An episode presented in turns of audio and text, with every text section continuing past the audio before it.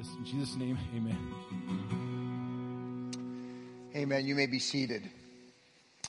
So if you have your Bibles, I ask you to turn over to Mark chapter 13. We'll be looking at verses 23 to 37. And oh, yes, junior church.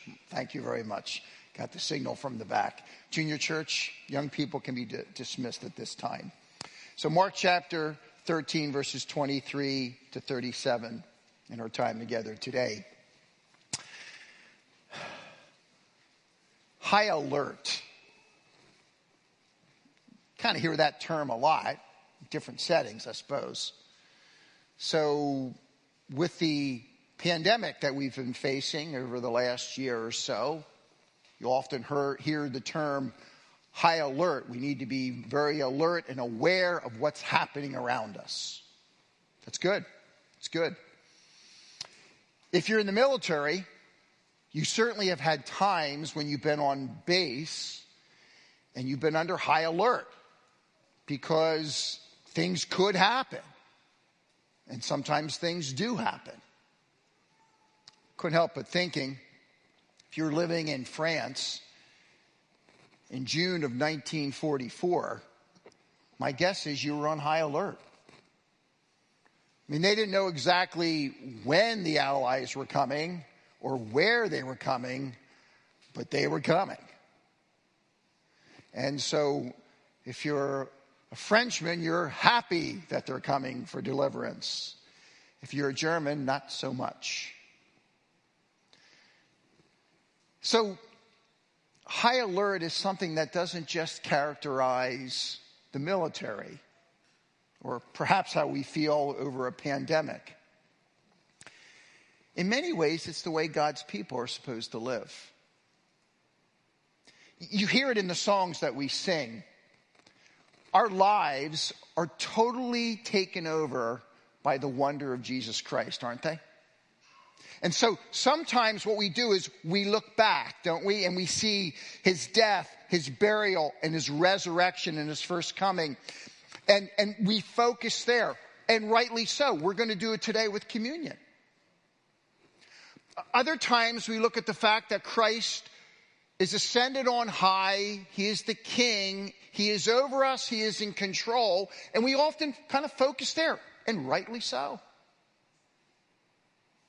And other times in Scripture, we're pointed to the future. The Christ who has come, the Christ who is over, is coming back one day. And the expression that is used in this passage repeatedly at the end, specifically in verses 32 and following, is be alert. Yeah, look back and praise God for what he has done. Recognize who he is and recognize he's coming. And be ready for that event. Do you see? So in the scripture you have different things. Well, in Matthew 13, we're looking more at this thing, this part. James started this for us back 2 weeks ago and did a really, really nice job kind of giving us an overview of what's actually going on here. And if you remember, they're coming out of the temple, and they're seeing all these beautiful buildings with all these huge stones, and basically Jesus says it's all going to go away. And they're going like, when's this all going to take part? And how's this whole thing going to come together? And Jesus ends up giving them a snapshot of the future in that passage. And we're kind of right in the middle of that right now in verse 23. I want to start, though, with something. Let's see. Do we have... thank you. All right.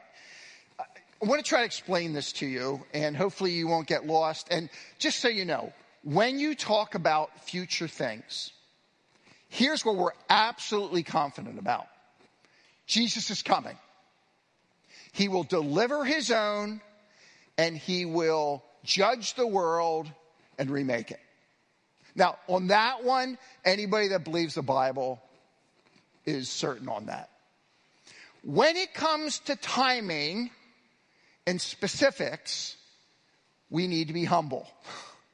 Okay, so I'm going to give you my take on this, but I just want you to know it's not always so easy, some of the specifics. Okay, just so we're fair on it. But this is one of the things that kind of helps me. You see the guy there at the bottom?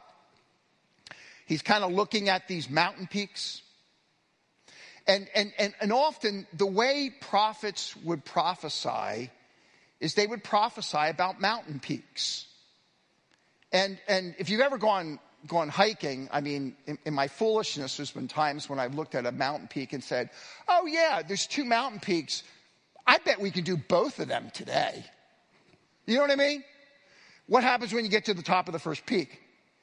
Oh my goodness, look at that valley in between. I think we better just do this one today, you know?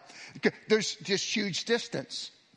And sometimes when prophets prophesy, you find the same kind of thing. You're saying, oh, he's talking about that event, and this other event is like right after it. But often there's a huge valley in between.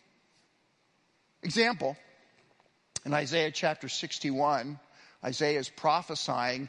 He will prophesy about the first coming of Christ and the second coming of Christ as two mountain peaks right next to each other. So you're reading that, you're thinking, they're all going to happen at the same time.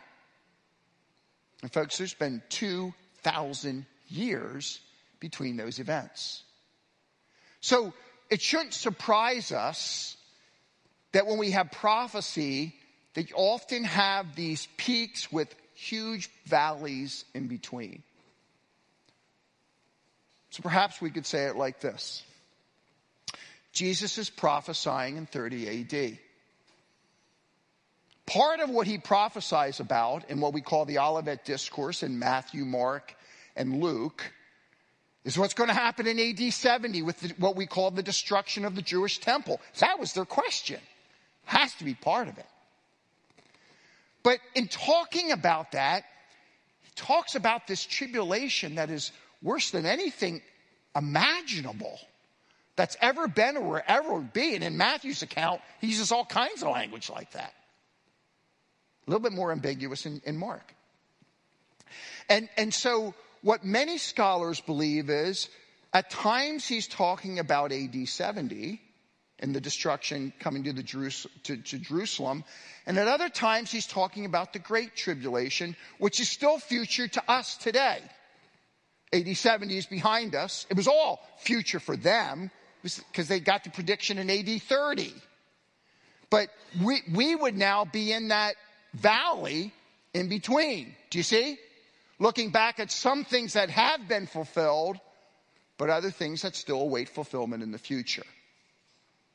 And so I think that's what you have happening here in the Olivet Discourse, where you have issues related to AD 70, issues related to the Great Tribulation, and Christ's coming. And again, these things are debated, and I get that. But just so you know, that's kind of the framework that I'm moving off of. But you and I are in that valley in between those two peaks. Do you see that? And so we look back and we look future forward. So with that in mind, let's pick up here in verse 23.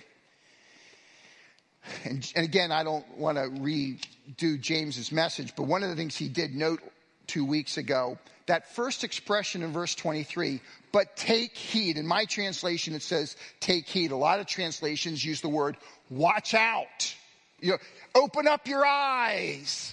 You know, something's coming, that kind of a thing. That occurs four times. In verse 5, verse 9, verse 23, and again in verse 33. This is what I think of when I think of that. At the beginning of every semester, when I teach, I always hand out the syllabi for the semester. And students get it. I give them a hard copy, digital copy, the whole thing. And I say, look, I'm going to talk you through this syllabus. Some of you probably aren't going to hear a word I say today, because you're going to think it's boring. Okay, it won't be boring when the assignments come due. So you need to listen to me, okay? I'm going to tell you, and I said, take heed, watch, look, it's coming. You know what happens? Yeah, you're laughing. You know exactly what happens. Some of those students, man, they're just cooking. Other students are in an absolute panic mode. I didn't know this was going to happen. Well, did you happen to look at your syllabus? Did you go online to the website? It has something down there called due dates. Oh. You know, teachers, you know what I'm talking about? I mean, you got, and I can't tell you how many times, and God's given me control through the years, which is really good. I can't tell you how many times I've wanted to say stuff. Oh man, if I want to say stuff. And I've held back and I've just reiterated again the way it's supposed to be. Okay. But you know what I'm talking about, don't you? Okay. Jesus in this passage is looking ahead and he's saying, listen, watch, take heed. This is going to happen. Now, open up your eyes. And that's a lot of what we have here from verse 23 down to verse 31. And then we're going to switch gears a little bit. And in verse 32 to 37, he's going to use a different word that's sometimes translated, be alert, wake up, different ways. And that's going to dominate that section. So in this section, open up your eyes. There's stuff coming. I'm telling you now on the syllabus what to expect. Make sense? So what does he say? And remember again those humps. Because Jesus is speaking in 30 AD and sometimes he's referring to AD 70, sometimes the Great Tribulation. It's not always easy to determine between those, fair enough. But take heed.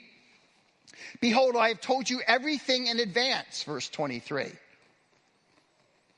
But in those days, after that tribulation, the sun will be darkened, and the moon will not give its light, and the stars will be falling from heaven, and the powers that are in the heavens will be shaken.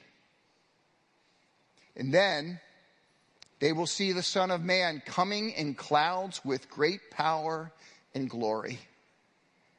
And then he will send forth the angels and will gather together his elect from the four winds, from the farthest end of the earth to the farthest end of the heaven.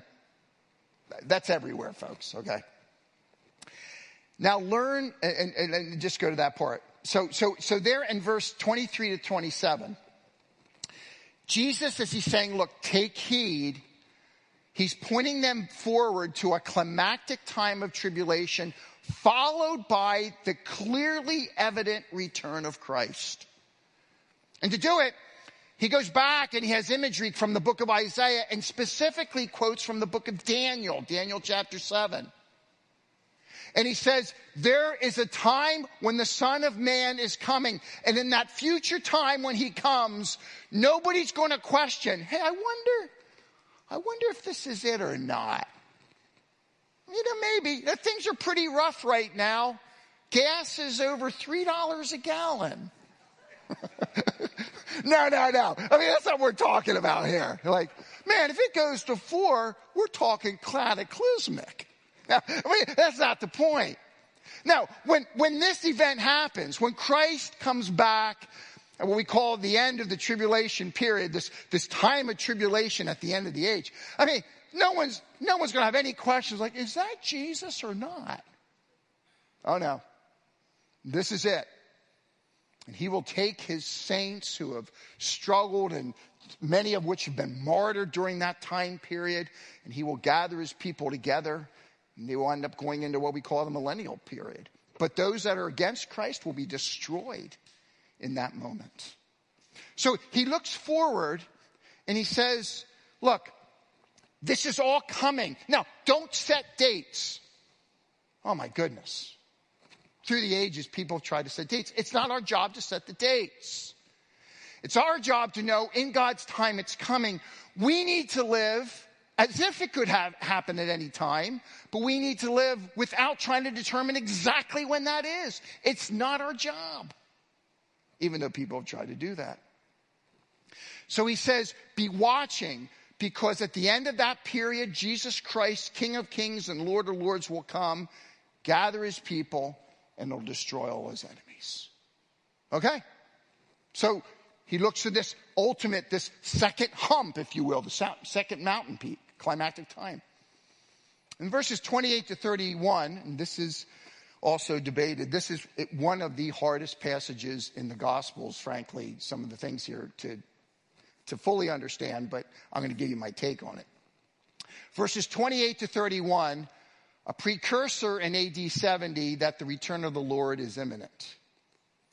Look at what he says. Now learn the parable of the fig tree. When its branches has already become tender and puts forth its leaves, you know that summer is near. Now, folks, you kind of know that now a little bit, don't you? My wife and I are driving down and we say, oh, look, finally these buds are turning into something, right? I mean, it's all around us. We love the springtime, which means summer's coming. You know, when you see the spring stuff, guess what's right around the corner? The summer stuff. I mean, that's just kind of how it works. You don't go from spring to winter. You go from spring to summer. So learn that parable. When it puts forth its leaves, you know that summer is near. Even so, you too, when you see these things happening, recognize that he is near, right at the door. Truly, I say to you, this generation will not pass away until all things take place. Heaven and earth will pass away, but my words will not pass away. When he says, this generation will not pass away until these things occur, what in the world is he talking about? Literally, the Greek word that's translated generation here is just the word kind, okay? And he says, this kind of people will not pass away until all these things happen. Now, it could be talking about the present generation. It's used that way often in the scriptures. Could also be talking about a kind of people. People that are rebel against Christ. People that are for Christ. You're going to find these kinds of people in every age, on all the mountain peaks. And it's hard to be real definitive on it, to be honest with you. Now, personally, I think he's still looking at AD 70 here. I think what he's saying is this. Look, that first mountain peak, the people living right now, you are going to find that it happens exactly the way I said it would happen. And when you get over that mountain peak, the next event, whenever it comes, is the coming of Christ. Now, we've been waiting a long time for that, but there's nothing else that has to be happening. It's what's next on the scene. I lean more that direction than the other, but there's good scholars that have gone both ways on this. Here's the point. If Jesus has already been reliable on what's going to happen in AD 70, which the disciples didn't know yet, we do because we're post 70. Right? Do you see? If Jesus can be trusted on what happened in AD 70, and it happened, we can trust him on what's going to happen in light of the Great Tribulation and his second coming. So the precursor, the setup, the first item tells us we can trust him for the second item. So one leads to the other. So I would argue that in this passage, that's what he's saying. He's saying, look, folks, God is unfolding his plan.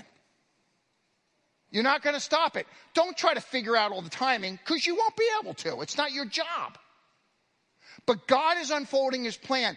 Jesus said this is going to happen. It happens in AD 70, which means something similar but at a much larger climactic level is going to happen at some point in the future.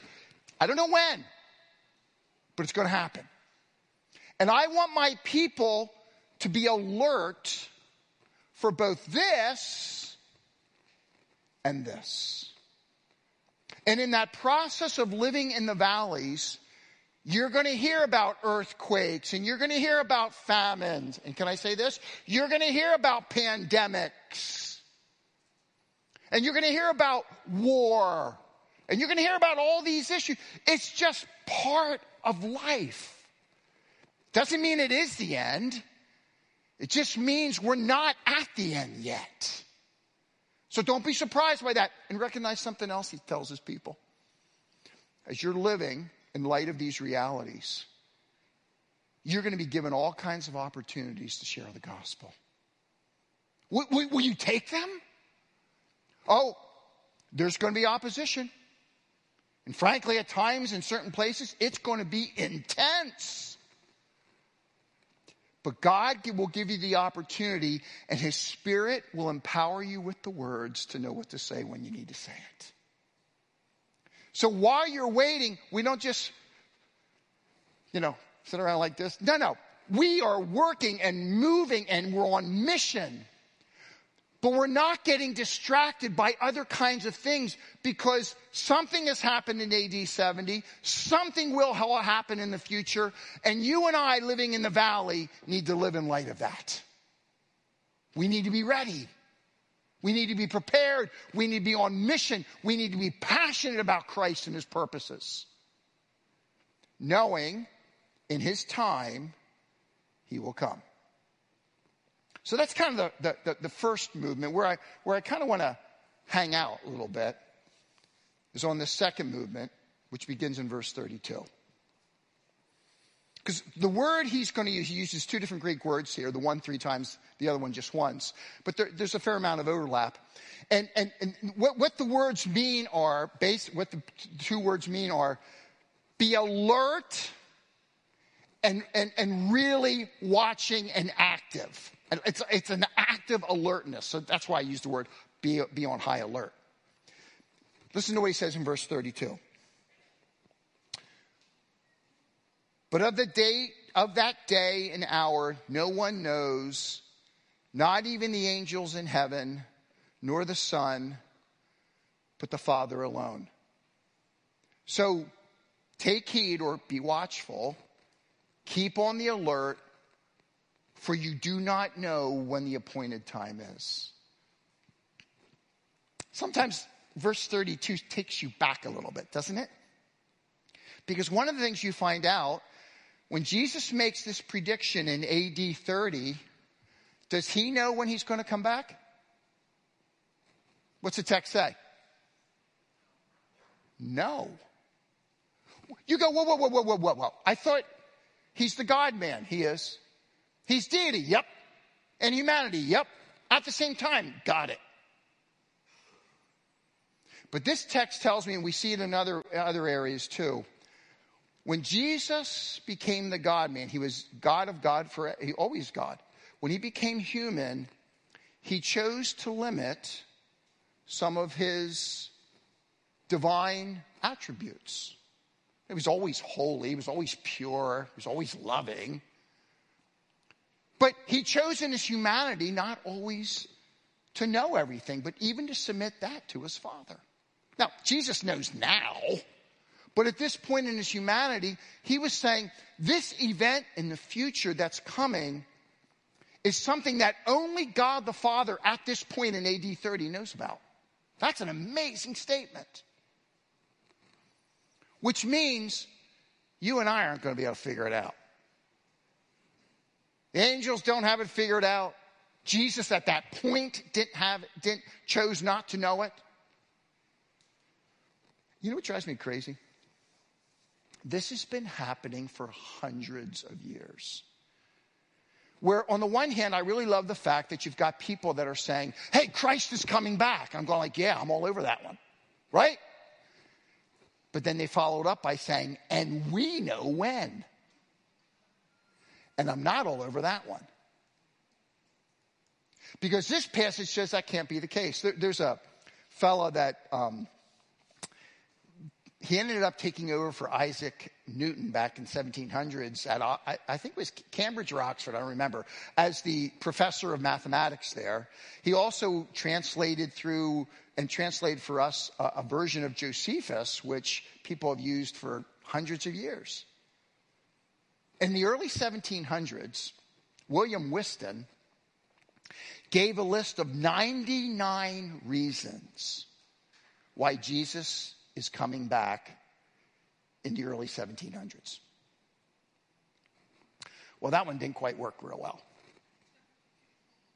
In 1988, there was a book written, 88 Reasons Why Jesus is Coming Back in 1988. It didn't happen, so they revised it for 1989. And I don't know, I think there may have been a 1990 version. I don't remember, but whatever. Yeah, I mean... And then maybe you guys remember 1994 with Harold Camping. You know that name? Who then made another prediction. May 21st, 2011, Jesus is coming back.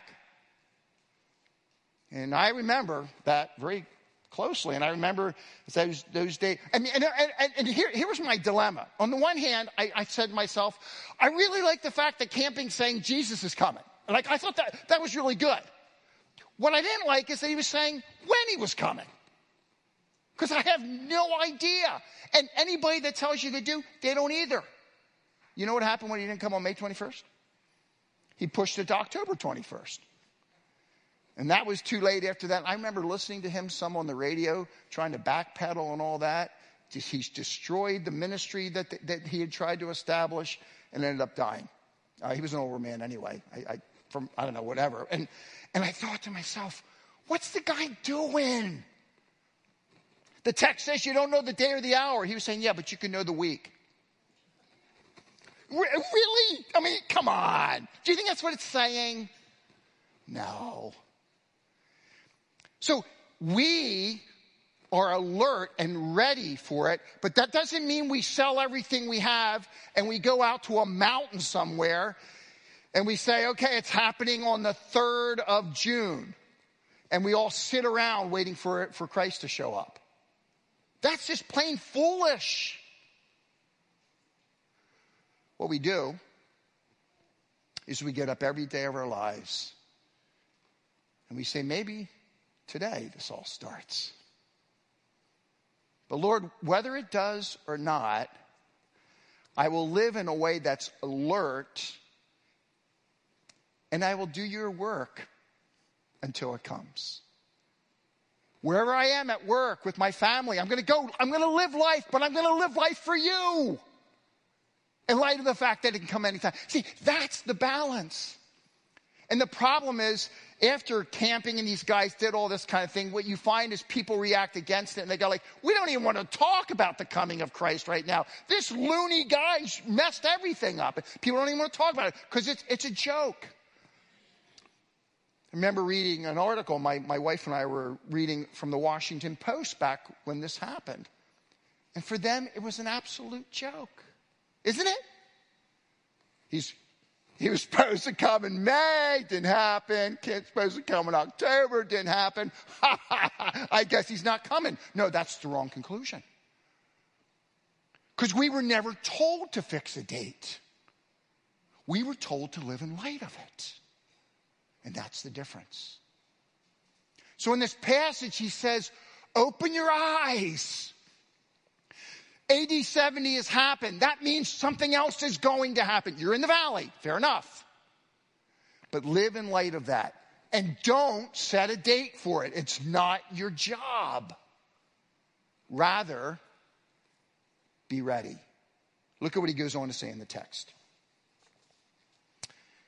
Verse 34.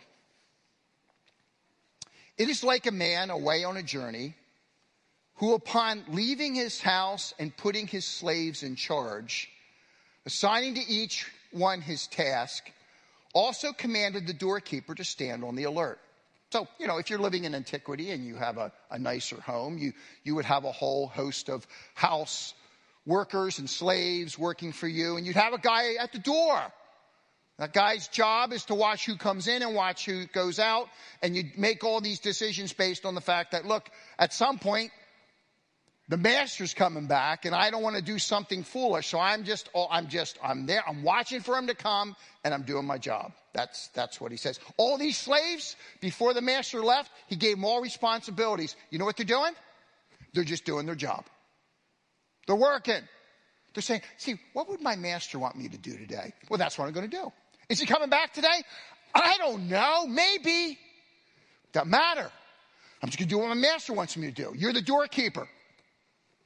Is he coming today? I don't know. I'm going to be ready in case he does, and I'm going to make good decisions all day as if he was. Do you see? That's what the doorkeeper does. That's what the slaves do.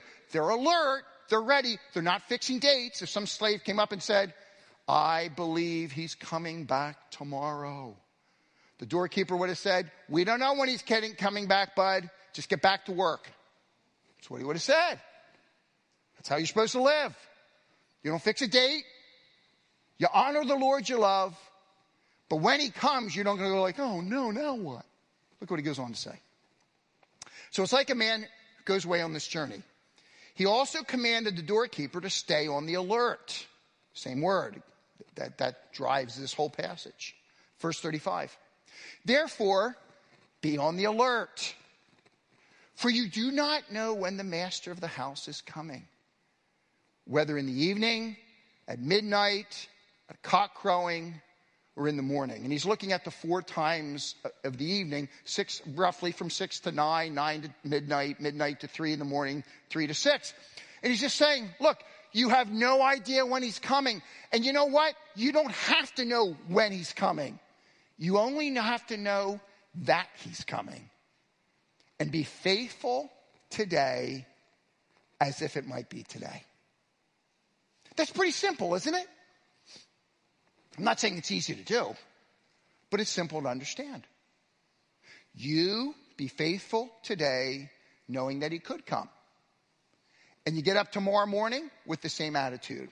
And some people look and say, well, that's kind of strange. People have been doing this for 2,000 years. You're right, we have. But we know from Peter that 1,000 years with God is as what? A day. And a day is as 1,000 years. See, God's not on our timetable. Yeah, but I mean, if I was God, I would be, well, but you're not. And I'm not either. And it's not my job. It's not my job to know the when. It's my job to realize the who and the reality of the fact and to live in light of that. What he does then, in verse 35, after he kind of gives the story, well, Chris, I've already read it, but he moves it from a story about this guy out there that's the doorkeeper and these servants to actually to us. He's making the application. Therefore, you be on the alert because you don't know when your master is coming, lest he come suddenly and find you asleep. When I was in college, I needed a job for the summer. So I found a local security job, and there was a brand new, of course, they're going now, Bambergers. They became Macy's, and I don't know. Is Macy's still around? I don't know, whatever. But it was the old Bambergers up near Philly. And they needed some guys to be there third shift just to make sure nobody broke in and took any of the items in there. And so I took the job for 3 months. Oh, I hated it. Because it was third shift. Now, look, if you work third shift, God bless you. And may your tribe increase. But man, I do not like working third shift. You know, everybody else is going to bed, and I'm going to work at Bambergers. And I'll tell you, every hour you'd have to walk around with your flashlight, make sure nobody's anywhere in there. And then you go back, and I'd sit at this station. It was the hardest thing in the world to stay awake. Now, I did something that I'm not saying you shouldn't do this, but I did do it. I figured if the boss comes, I need to be ready. So I booby-trapped the doors with metal bars, and they were tile floors. So if anybody so much as touches those things, bang, bang, clang, clang, all over the place. Sure enough, man, I was out cold, man. And all of a sudden, bang, bang, bang, I'm you know, smack in my face. And the guy comes in and says, hey, man, what's up with all those pipe things? And I'm like, well, you know, I don't even know what I said now. I kind of try to slide around it. But man, it's easy at night to fall asleep, folks. Are there any allurements and temptations in our world that make us fall asleep? Kind of redirect our focus. Yeah, we know Christ is our Lord and Savior. We trusted him as our Lord and Savior. But we're just kind of caught up in life. And you have to live life. You don't stop living life. We live life. But you get so caught up to it. It's as if you're asleep.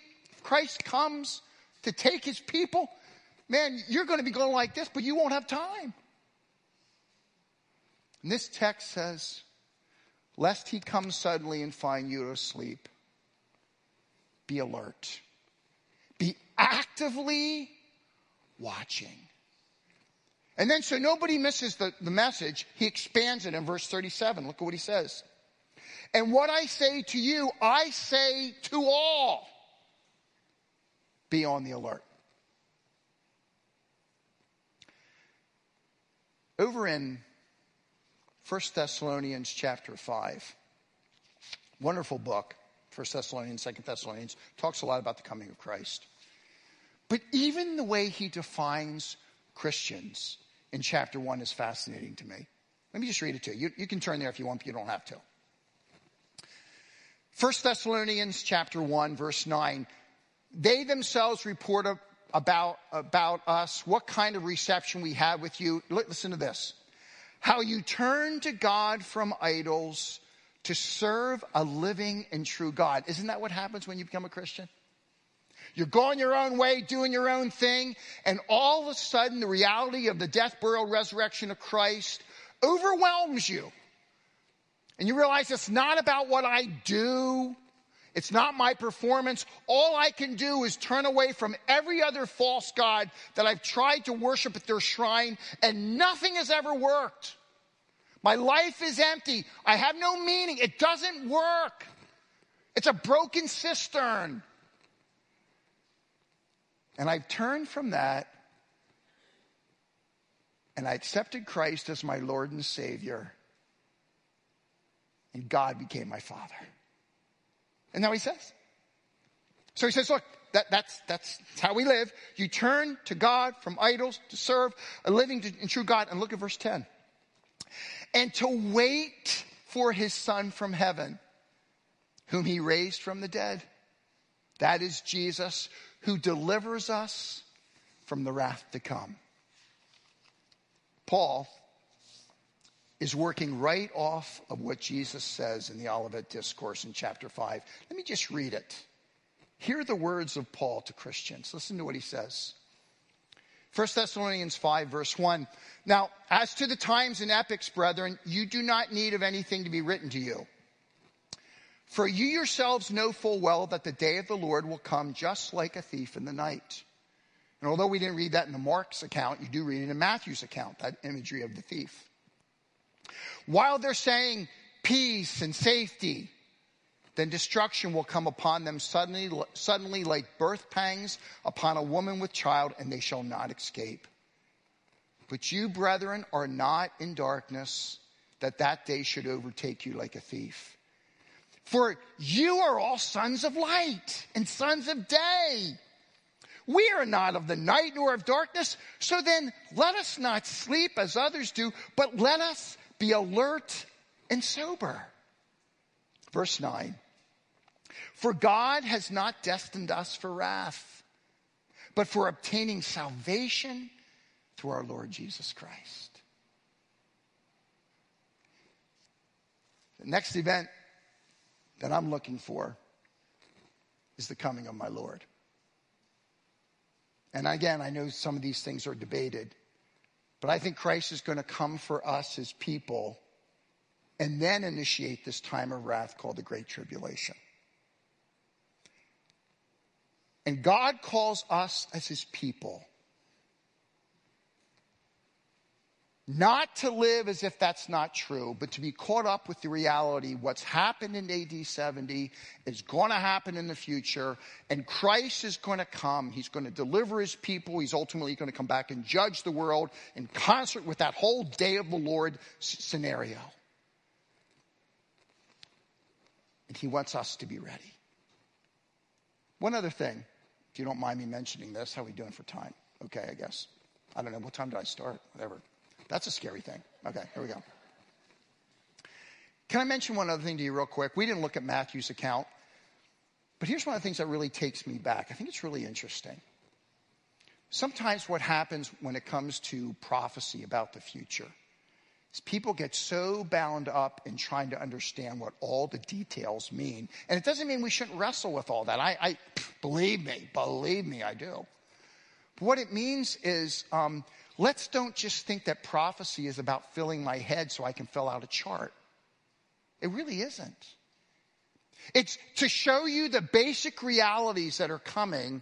And what happens when Matthew writes his account, only 1/3 of Matthew's Olivet Discourse, we're reading in Mark's now, this is Matthew's, only 1/3 of it, he covers the same territory where he gives information about what's going to happen. Do you know what he does?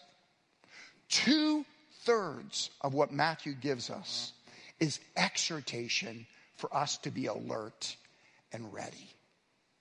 That to me is amazing.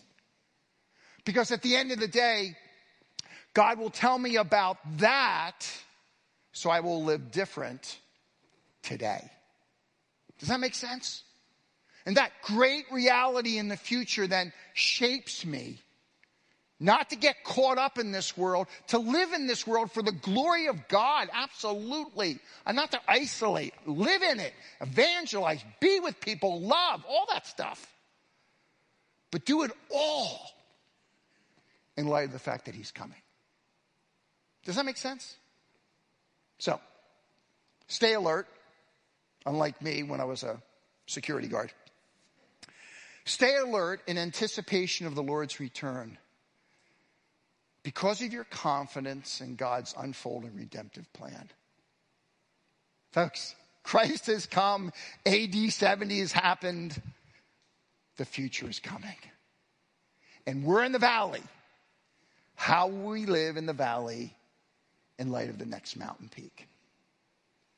How should living on high alert shape our future plans, our present decisions, our time commitments, our relationships, our evangelism? Will you take a moment and think about that? I'm going to pray. And when I pray, there's going to be a moment of silence. I'm not going to say anything. And will you pray to God during that time period?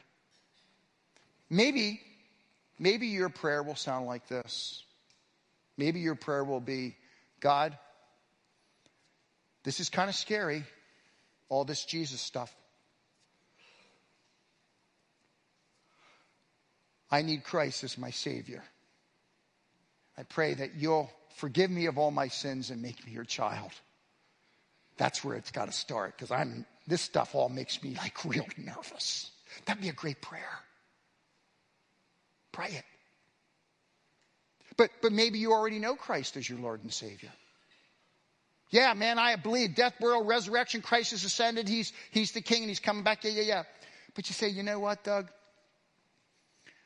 I've lost that edge of really believing that that's where everything is moving.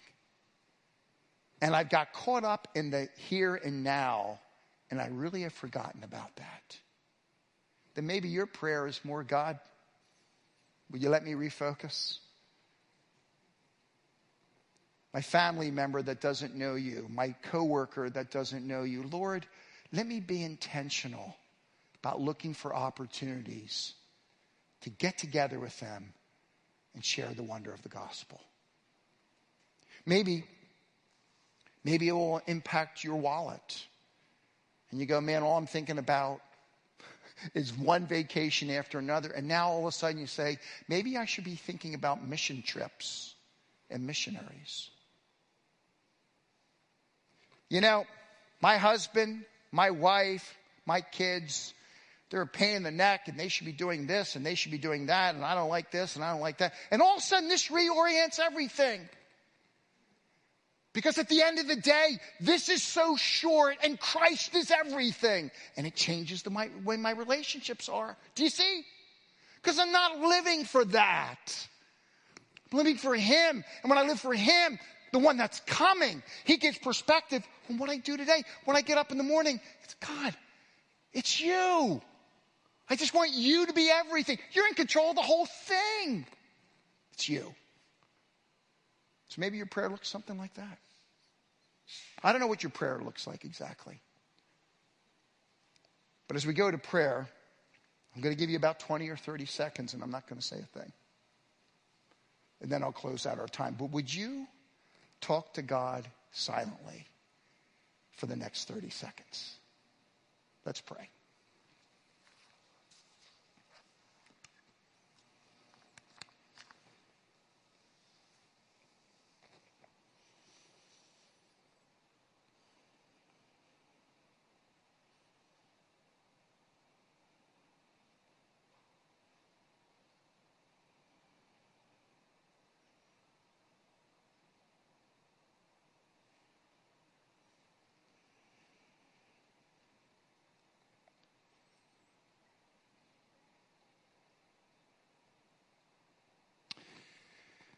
Father,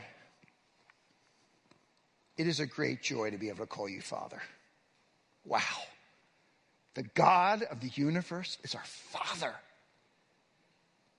Only because of Jesus Christ. We are accepted because of the beloved Jesus Christ. Lord, for that we rejoice greatly. We thank you that you have been so kind to us.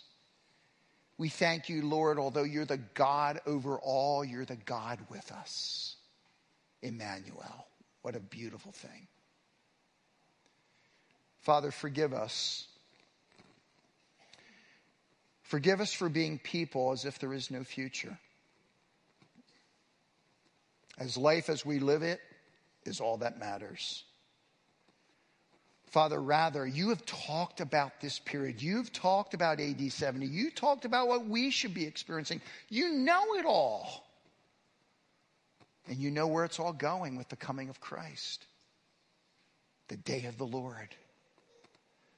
Father, will you do your good work in our hearts? Will you refocus us? So that we passionately are men and women who are faithful now, who live lives that are on high alert. Because you could come at any time. So Lord, if you do that good work in our lives, we will rejoice. And it was worth being together today. In Christ's name I pray. Amen.